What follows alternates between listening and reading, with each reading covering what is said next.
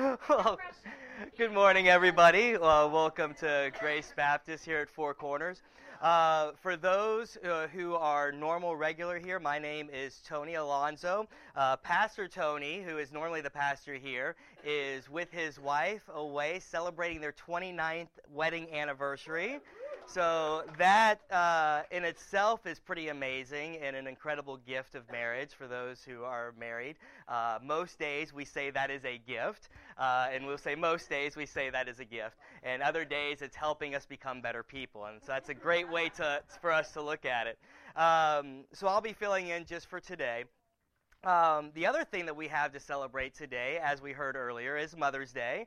So we want to honor all of the mothers out there, and we saw a, an amazing video of all the different uh, ways that motherhood is given. So through adoption, through birth, through spiritual mentoring, uh, so many different ways that, that motherhood has helped us to become who we are. Matter of fact, what's really great about mothers is without them, none of us would be here today.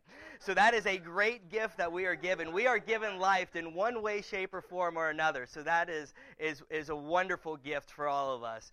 Uh, and so today, what I wanted to do is, is talk more about the gift and, and, what makes great gifts. And we know that the gift of marriage can be wonderful. We know that life is a, is a pretty good thing, at least. Uh, um, and so, one of the things is that I've realized in, in trying to unpack uh, God's greatest gift for us is what makes a great gift. What I've realized is that I am personally not a good gift giver and my wife has realized this uh, over our years of marriage. And um, it's actually gotten to the point in our marriage now that my wife actually just comes to me and says, Here's what I would like. And, and, I just say, Yeah, go ahead and buy that. And it's now gotten to the point that three weeks before Mother's Day, she had already picked out her gift and she ordered it uh, and, and, everything. And my wife loves eggs in the morning. Do we have any egg uh, lovers out there. So my wife loves eggs. Uh, she likes omelets. She likes over easy eggs. She just loves eggs. And so what she decided for Mother's Day is she would want some chickens. And now with chickens require a chicken coop. And so we've had chickens in the past, but unfortunately all of our chickens have succumbed to raccoons and that was a, a very thank you for the y'all. Um, that was a very sad day in our family. Uh, what was worse is, is, what that did to my wife emotionally. Some people, like my kids, uh, mourned and they cried. Uh, my wife became the Terminator, got her red eyes, went and grabbed our arsenal. We won't go any further with what happened out there, but uh, raccoons are now scared of our house. Um, and so that this was the gift that, that she had received. And what's horrible is that I didn't even help set up the chicken coop. I realized that my gifting is not giving gifts. My gifting is not handiwork. And I'm starting to really wonder what am I good at at all. So if you guys could continue praying for me, hopefully God will reveal uh, why my wife even married me.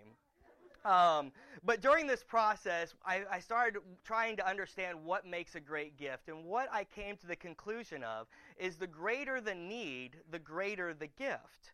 And so, as I was going through, I was trying to come up with these different ideas. And, and my oldest son is 13. Uh, for those that don't know me, uh, we have seven kids. So a large family, why we need a lot of chickens. Uh, so uh, their ages is 13 to almost one year old next month. And so we have a, a large range.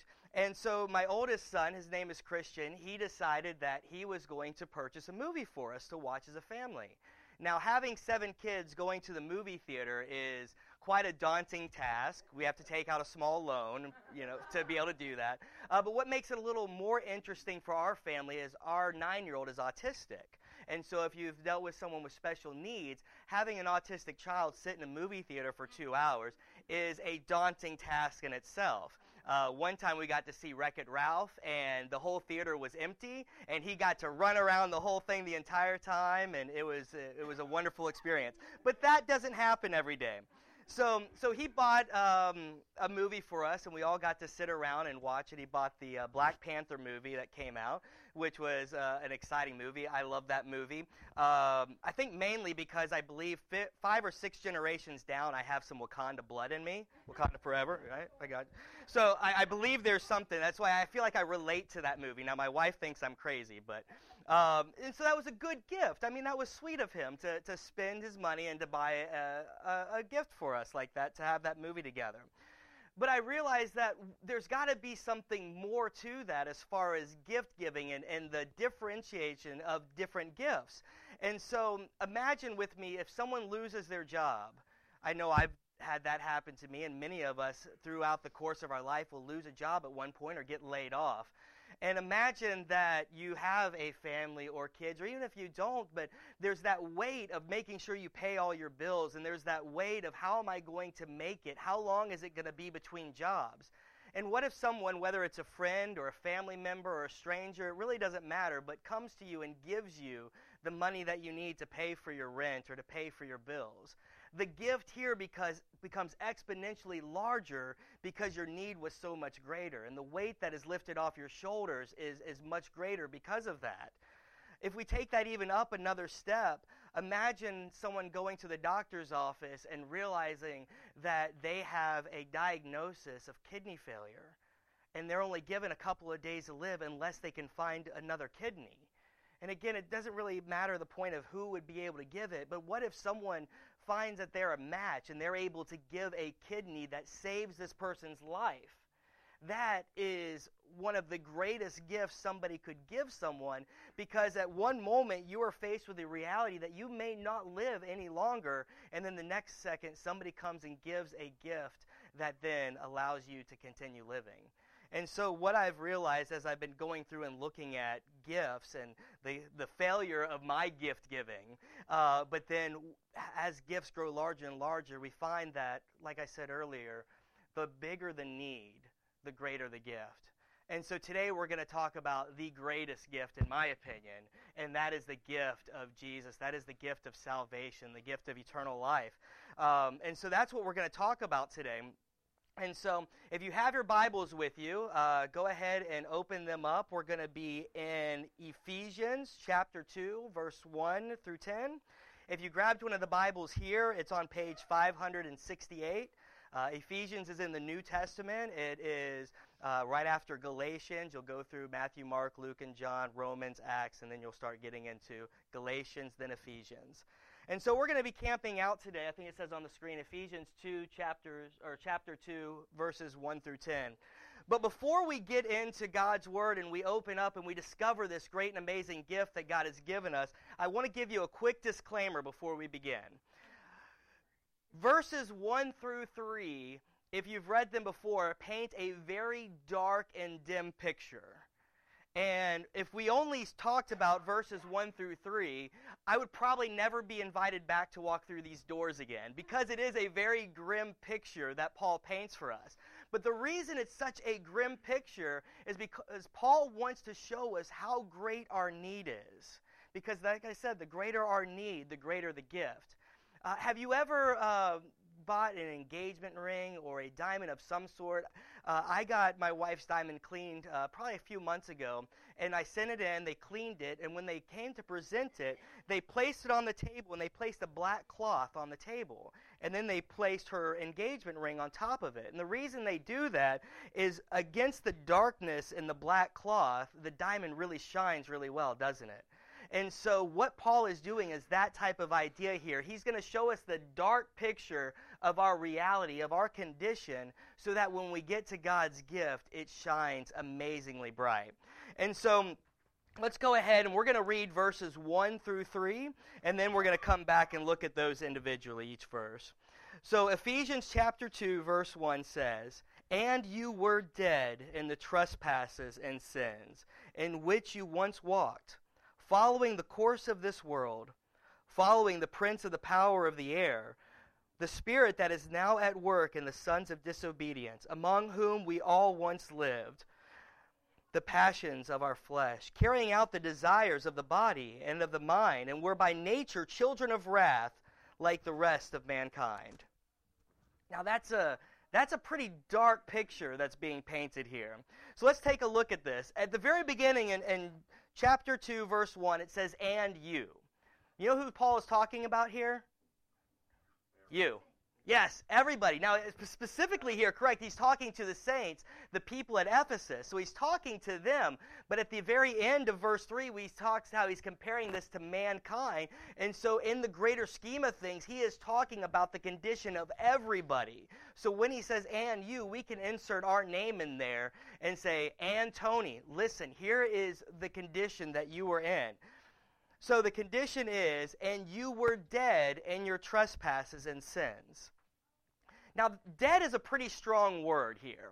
And, and it's very important for us to understand what does Paul mean when he says dead here? Because does it mean like, oh, well, we were, we were having a really bad time or we were going through a hard season? Uh, were we treading water and all we needed was a, a life uh, raft thrown to us or an inner tube given to us? What is our condition? And what Paul is saying here is no, we weren't just treading water here. We were dead. We were 20,000 leagues under the sea. We were on the bottom of the seabed, and we were not able to even breathe, and there was no life within us. Another way to make sure that this is the right understanding is we can go back into the Greek. Now, the New Testament was written in the Greek, and sometimes as the Greek is translated into English, we can lose some of the nuances there. And so I went back to the Greek to see what does that really mean, and it really means dead. I mean, that's just really what it means. So we see very clearly that Paul is talking about spiritual reality here. We are spiritually dead in our sins and trespasses. Now, this is something that's sometimes very difficult for us to grasp because our Western culture has us thinking that we are, for the most part, good people. The number one thing that a street evangelist over in California would hear is when he would talk to people and say, Why do you think you're going to heaven? The number one answer is, Well, I'm a, I'm a good person. I'm, I'm good. And so when we compare to, say, the nightly news, I think most of us are pretty good. I mean, there's some pretty horrible things. I actually stopped watching the nightly news because it's so depressing. Um, compared to our coworkers, some of us would say, man, we're angels compared to our coworkers. Uh, compared to our neighbors, perhaps. Um, we would consider ourselves, hey, we're, we're pretty good people. But is that who we're supposed to compare ourselves to when it comes to our spiritual realities? And what, what the Bible shows us is that that's not how we compare ourselves. If we compare ourselves to other dead people, we're not really finding who we really are in God. And so, when compared to a holy, just, righteous, pure God, do we have a right standing with God based on works? What's the answer to that? Does anybody know? No, no we don't. Matter of fact, Romans 3:10 puts it incredibly clear. No one is righteous, no not one. So righteous means a right standing. So none of us are righteous, none of us are. So none of us have a right standing with God. So the answer is no, we're not good. But let's just go ahead and, and make sure that we're all on the same page here. And I'm going to use myself. So hopefully that'll make everybody all comfortable because you can make fun of me, and that's okay. Um, using the Ten Commandments, just that alone of God's law. So if we compare ourselves to what the right standing before God is, not to anybody else, how am I faring?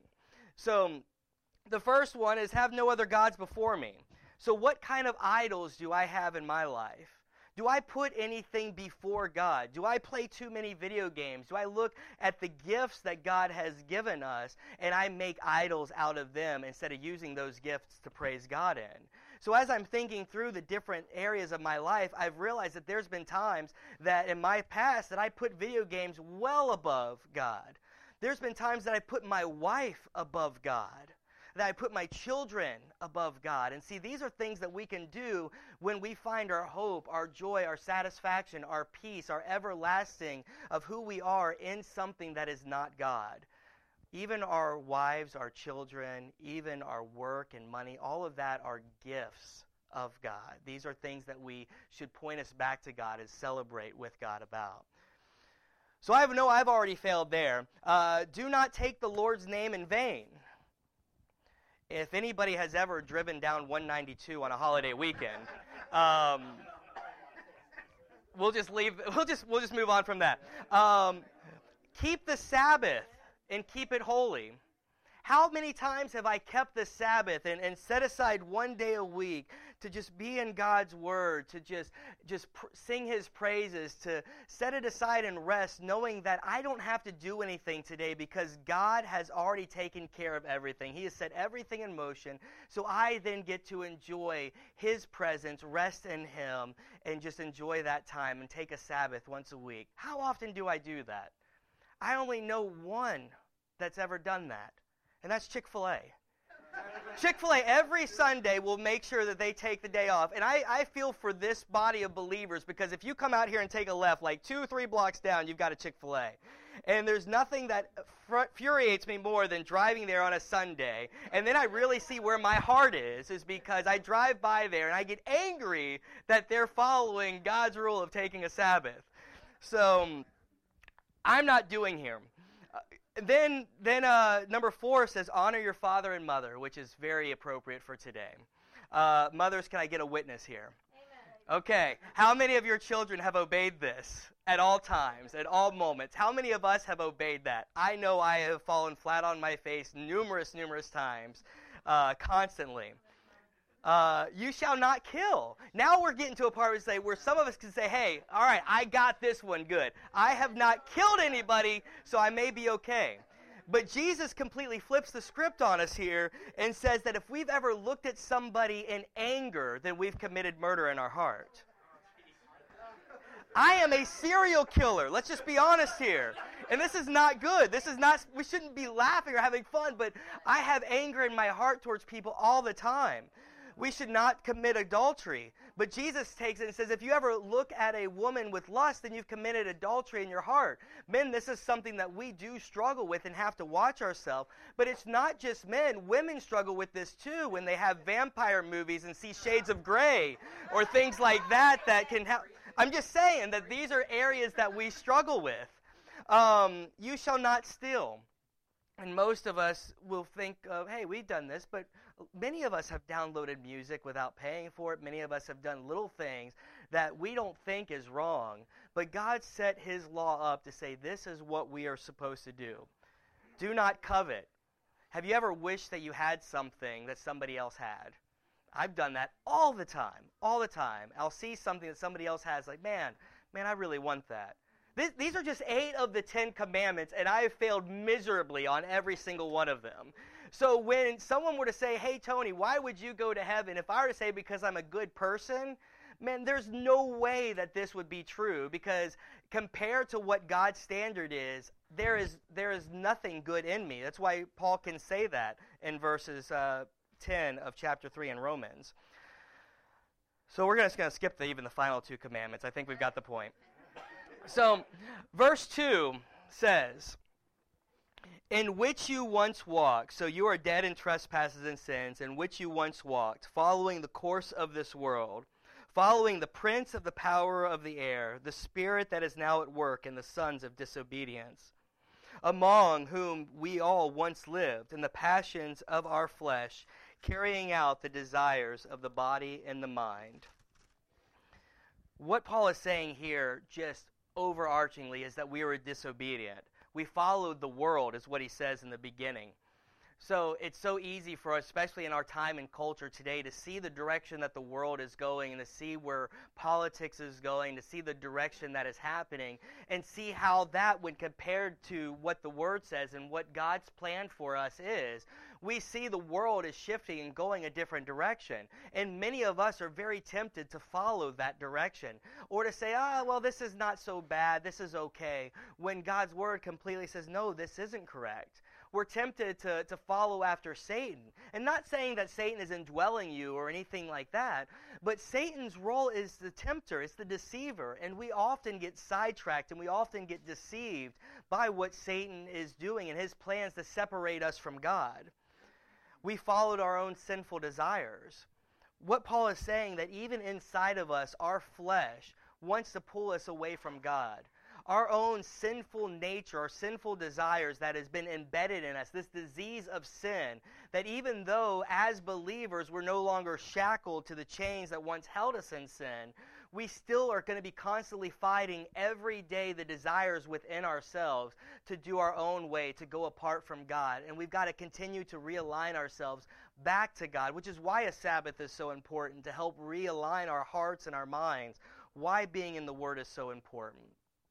So we see that we're disobedient. And then at the end of, of verse 3, it, it gets worse. And we were by nature children of wrath, like the rest of mankind. Frankly, we're doomed we are doomed. We are children of wrath. Many people think of God and they say, well, his wrath was more of the Old Testament and his love is in the New Testament. And we see great greatness of love and we're going to see that in just a second.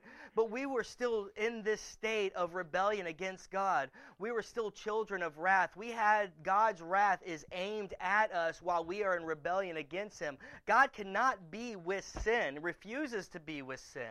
And so because of that, we are children of wrath, as Paul says. So we are, in this sense, doomed. And so if we were to end here, this is, this is our condition. But Paul does this on purpose. Paul wants to make as wide of a gap between who we are and who God is because the wider the gap is, the bigger it is, the harder for us to go from one side to the other, the greater we're going to see our need is if all I have to do is jump from here to there, I still may not make it. But if all I had to do was that, we would say, hey, there's a good chance I can make it.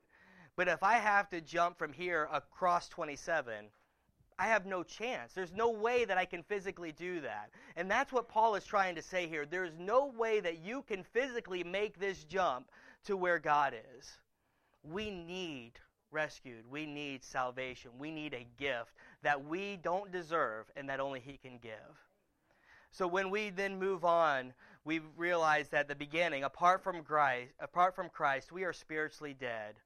But with Christ, we are spiritually alive. The next two words, in my opinion, are the greatest two words in the entire Bible. And that's a pretty big statement, but I believe it. Verse 4 says, But God those two words should make us celebrate. That's why we sing praises. That's why we come together. That is why God should be number one in our lives in every aspect. It should course through our veins because, but God, because of all of this that we have done, but God made a way.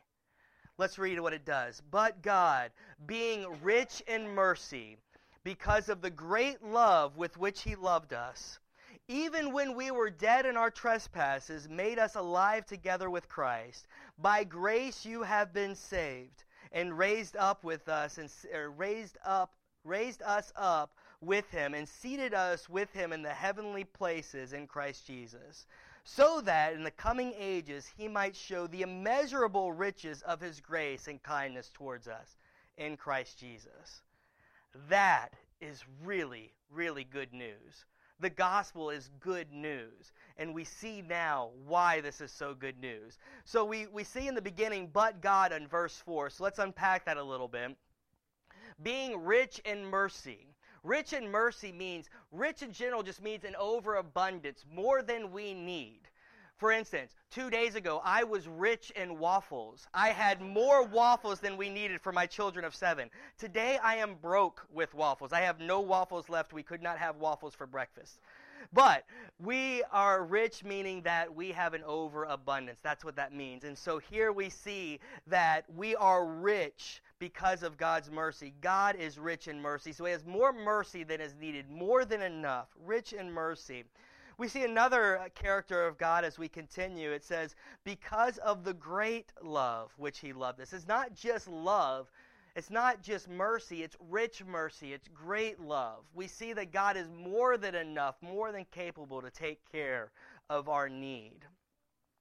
As we continue moving forward in, let's see, verse 5 says, even when we were dead in our trespasses, Paul goes back to reiterate to make sure we understand our condition. Even though we were dead in our trespasses, we were made alive. He made us alive together with Christ. We were spiritually dead, and Jesus makes us spiritually alive. There's another time where Jesus uh, makes somebody that was dead alive. Does anybody remember his name? It was Lazarus, absolutely. And Jesus says to Lazarus, Come forth, come out, depending on whatever translation. It's, it's no longer be dead, you are alive, come forward. And that is what Jesus did through his word. And so that is the same power that raised Lazarus from the dead. Lazarus was dead, he was in the tomb. They was there. They rolled the tomb over. They were in mourning because he was dead. He was not coming out and through God's word, through Jesus, made him alive. That is the same thing that Jesus does with us, that we were once spiritually dead, and because of Christ, because of what he's did, he makes us alive. God raised us up with Christ in verse 6. See, Jesus died the death that we deserved. Because of our state, because of our condition, we, we deserve this death. We were not righteous. A righteous means a right standing. We don't have a right standing with God. But Jesus came and he lived the life that we were supposed to live. He was righteous. Therefore, Jesus has a right standing with God. Jesus also took on the sins of us. So our sins were placed upon him, or imputed is the word, onto him, so that when he died, he took our death, lived the life that we couldn't live, and gave us a path to have ourselves now a right standing with God and the end of uh, verse 6, it says, God seated us with Christ.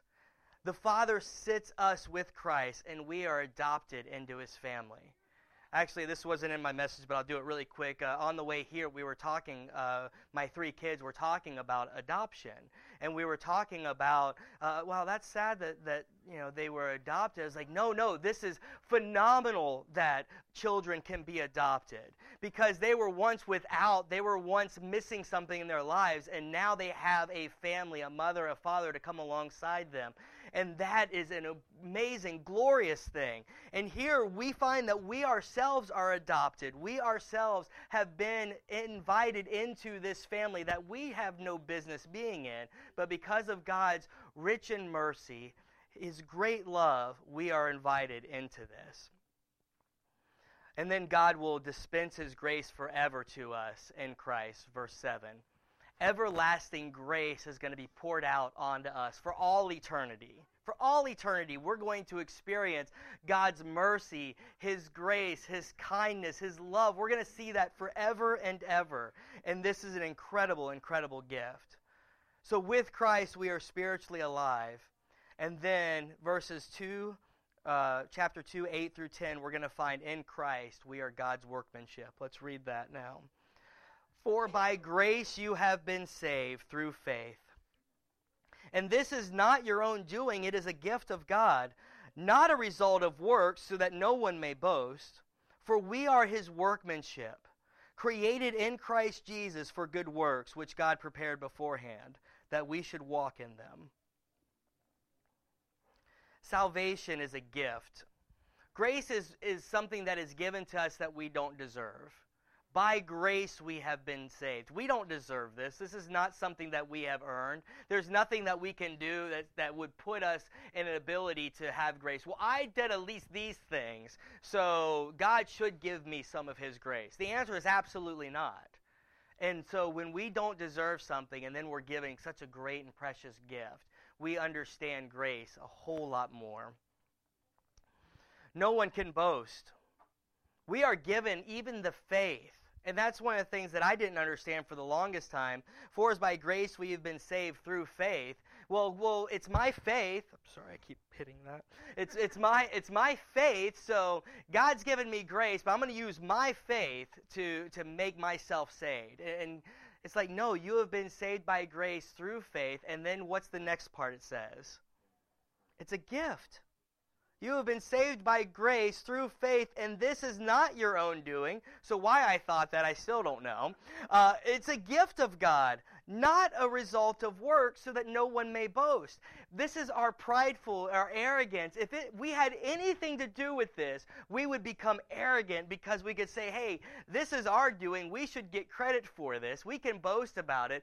But Paul wanted to make sure that we all understood that this has nothing to do with us, it has everything to do with God, so that we do not have to boast with it.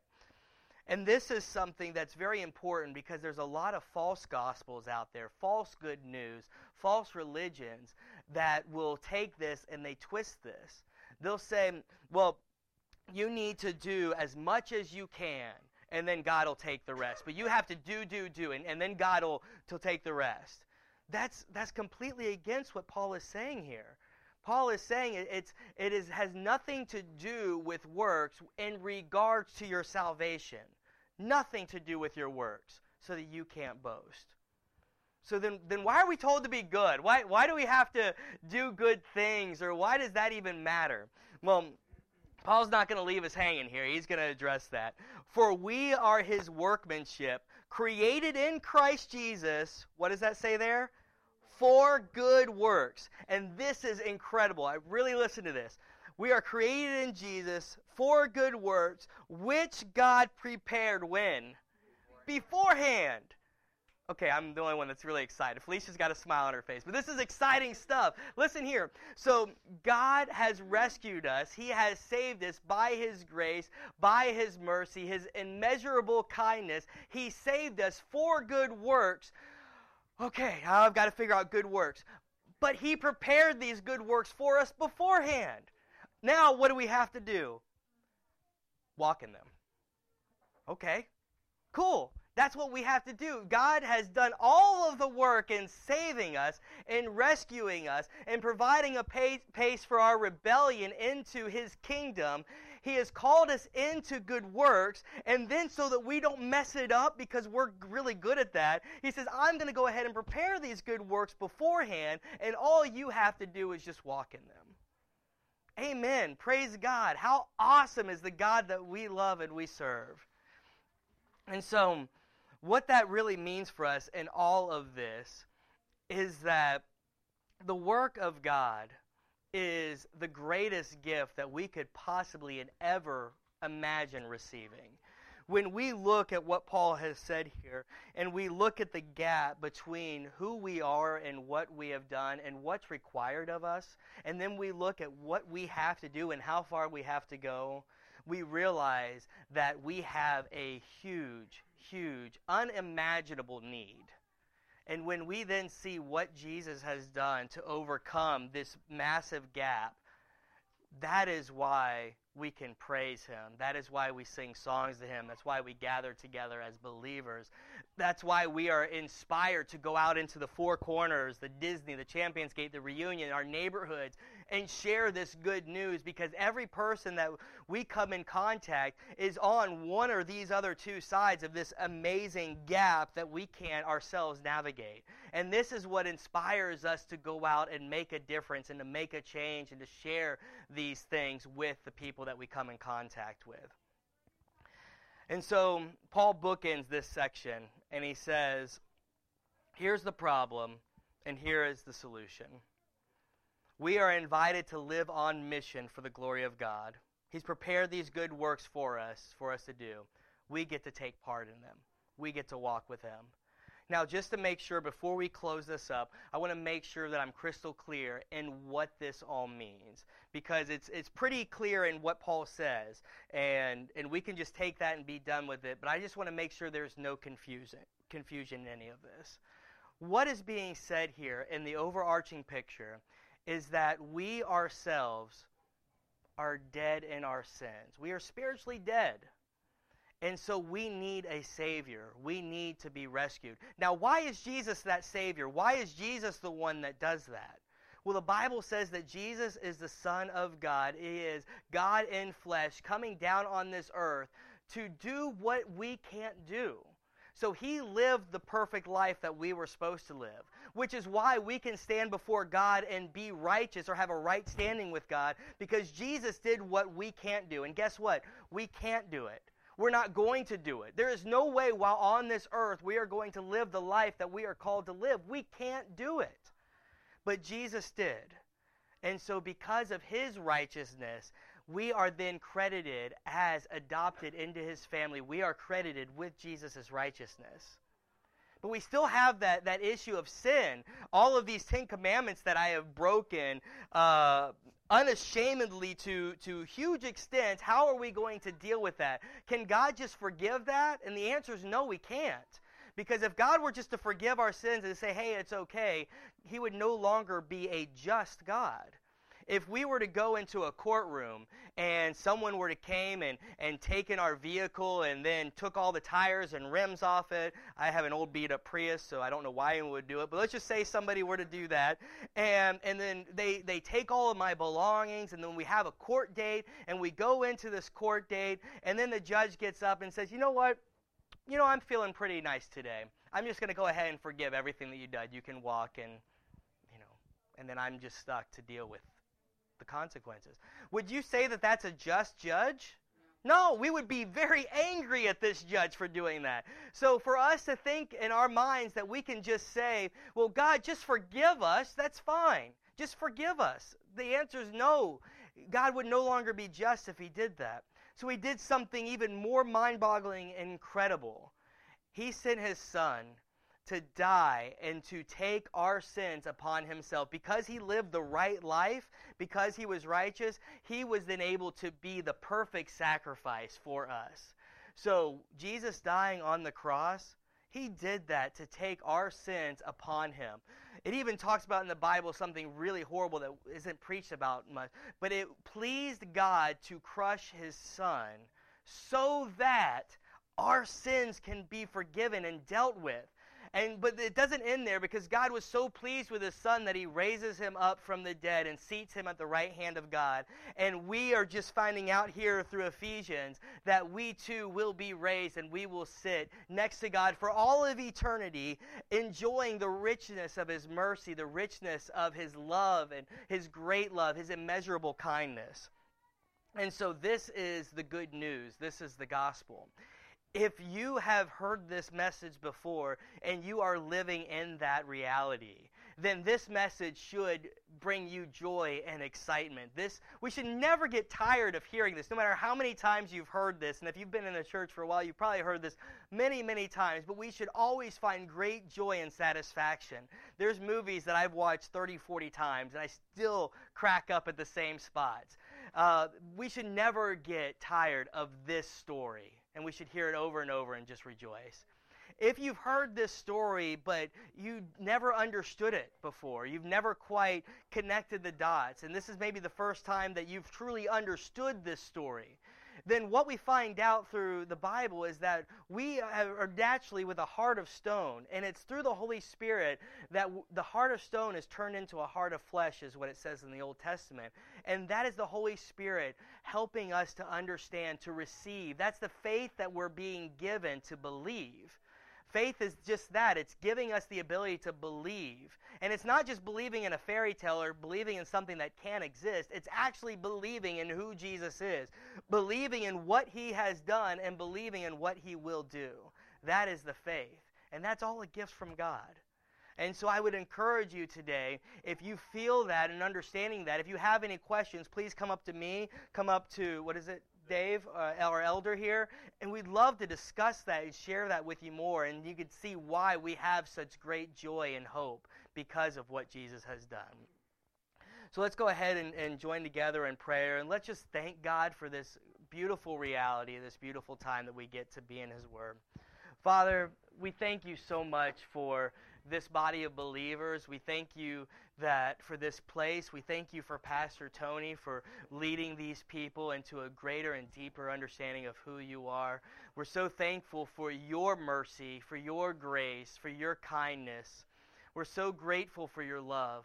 Father, uh, if there is anybody in here today that does not fully understand who you are and does not understand this gift that we are given, Father, would you right now just quicken their heart? Would you help them stir up in them this understanding of who you are and help us as a body of believers come around them to share this good news and to walk in this and together go on mission. Father, I thank you so much for this time. We love you and we praise you. In Jesus' name, amen.